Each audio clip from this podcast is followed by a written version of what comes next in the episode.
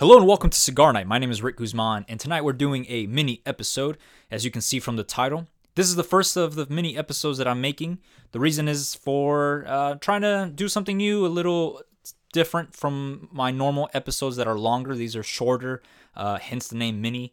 And they're going to be random episodes that come up every now and then that just talk about something I did or something I experienced, and I just want to share with the world. So, for this mini episode, we're going to be talking about the movie Jojo Rabbit. Now, Jojo Rabbit, I got to see it yesterday. It's a movie that just came out. It's only in select theaters, though. So that's why you probably haven't heard of it. I haven't even seen this movie uh, shown in commercials on TV. Like, I came, I, I knew this movie through Facebook uh, on ads. Like, I saw an ad on Facebook about this movie, and that's what caught my attention. Um, I'm going to try to do this podcast as spoiler free as possible in case you want to see the movie. Um, so mindful of that. Um, but Jojo Rabbit, it's very bold. It's very uh, new. I really enjoyed it very, very much. Uh, it was a really risky movie as far as what it's about. Uh, so, a quick synopsis of the movie it's set in World War II Germany during the war, and it's about a 10 year old boy who's a fanatic of Nazis. Um, he's a 10 year old German boy who loves the Nazis and joins the Boy Scouts for Nazis, basically and he has an imaginary friend who's best friend. And his best friend, who's also imaginary in the movie, is, you guessed it, Adolf Hitler. Hitler is his best friend. From the moment I saw the trailer, I was like, whoa, what is this movie? Because they make Hitler seem like a friend, they make Hitler seem like a nice guy. And be mindful that this movie is a comedy. Um, it's a dark comedy, mostly, um, but it's it, it is a comedy. It has a lot of funny moments in it. Um, but they make Hitler seem like a good person. Like you genuinely like Hitler in this movie, uh, at least for the beginning of it. Um, it was really, really interesting and very bold, right?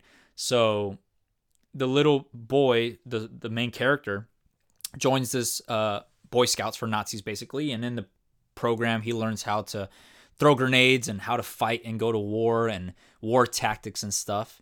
Um, and what was pretty interesting was that it was a very eye opener to you could you could argue that this is how it really was. I mean, I'm not I don't know, but um you know, they talk about the Jews, right? And how Jews are horrible, right? This is what they're telling the little kids. They're telling them, "Oh, Jews have horns under their hair and they have tails and they're monsters and they have mind powers that they can use on you and that's why we must kill them all." And all the boys are all excited and they're like, "Wow, yeah, like screw those Jews."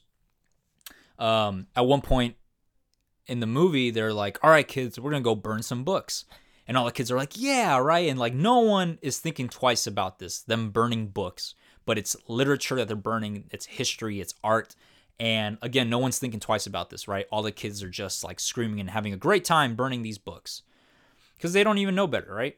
Like they have no idea what's actually going on. They're blinded, they're brainwashed. And that's what I think was very captivating of this movie just how manipulative was the propaganda for the Nazis in Germany, uh, especially to young men. Uh, this movie, like I said, it's a comedy. It's has really really funny moments, um, but it also has very very sad moments, and it gets intense. It gets sad. It's an emotional roller coaster to say the least. Um, Scarlett Johansson is in it, who does amazing. Rebel Wilson is in it, who's hilarious in it, and it has Taika Waititi, who plays Adolf Hitler, who did an amazing job. He also wrote and directed this movie. So it was awesome seeing him in this movie um, and taking on the role of Hitler. And it was very interesting. Uh, I'm sure that this was done on purpose, but throughout the movie, right, and Hitler's imaginary, right? That's the, the, the main character's imaginary friend was Hitler.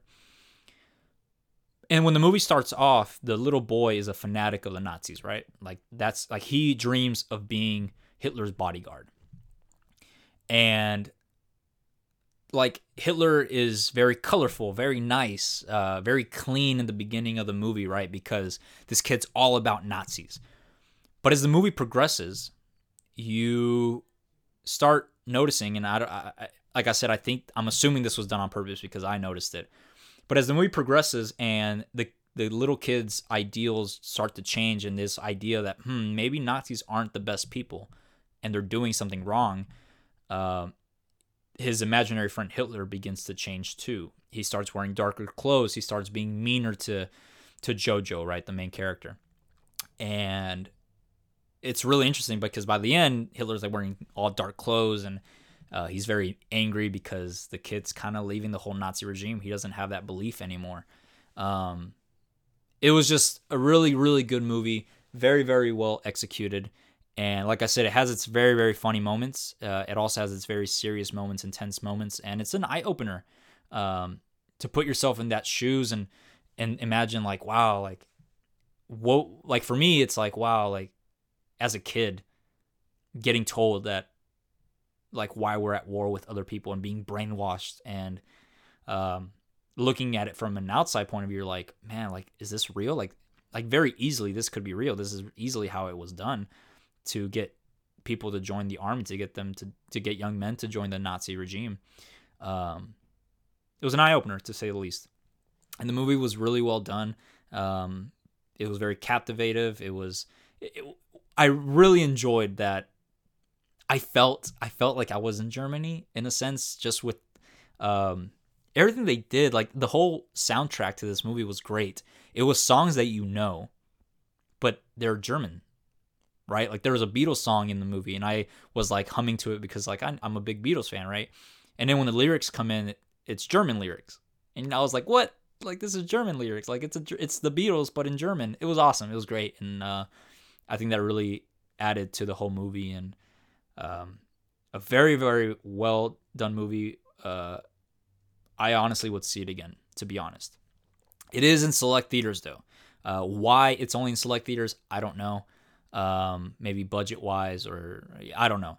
But for example, in San Antonio, it's only here for a week, right? So I encourage you to look it up. Look up uh, when it's going to be in your city uh, what theaters are going to show it. Uh, I know for here, it's like I said, it's only going to be a week here, uh, and there's a couple of theaters that are showing it.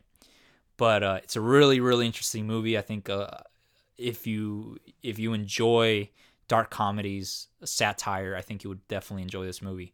Um, so look it up. Uh, I invite you to to go see the movie, and I hope you enjoy it as much as I did. So, like I said, this is Cigar Night with Rick Guzman. This is a mini episode, and keep an ear out for these. We're going to start doing these more often. Um, so, you have a great night.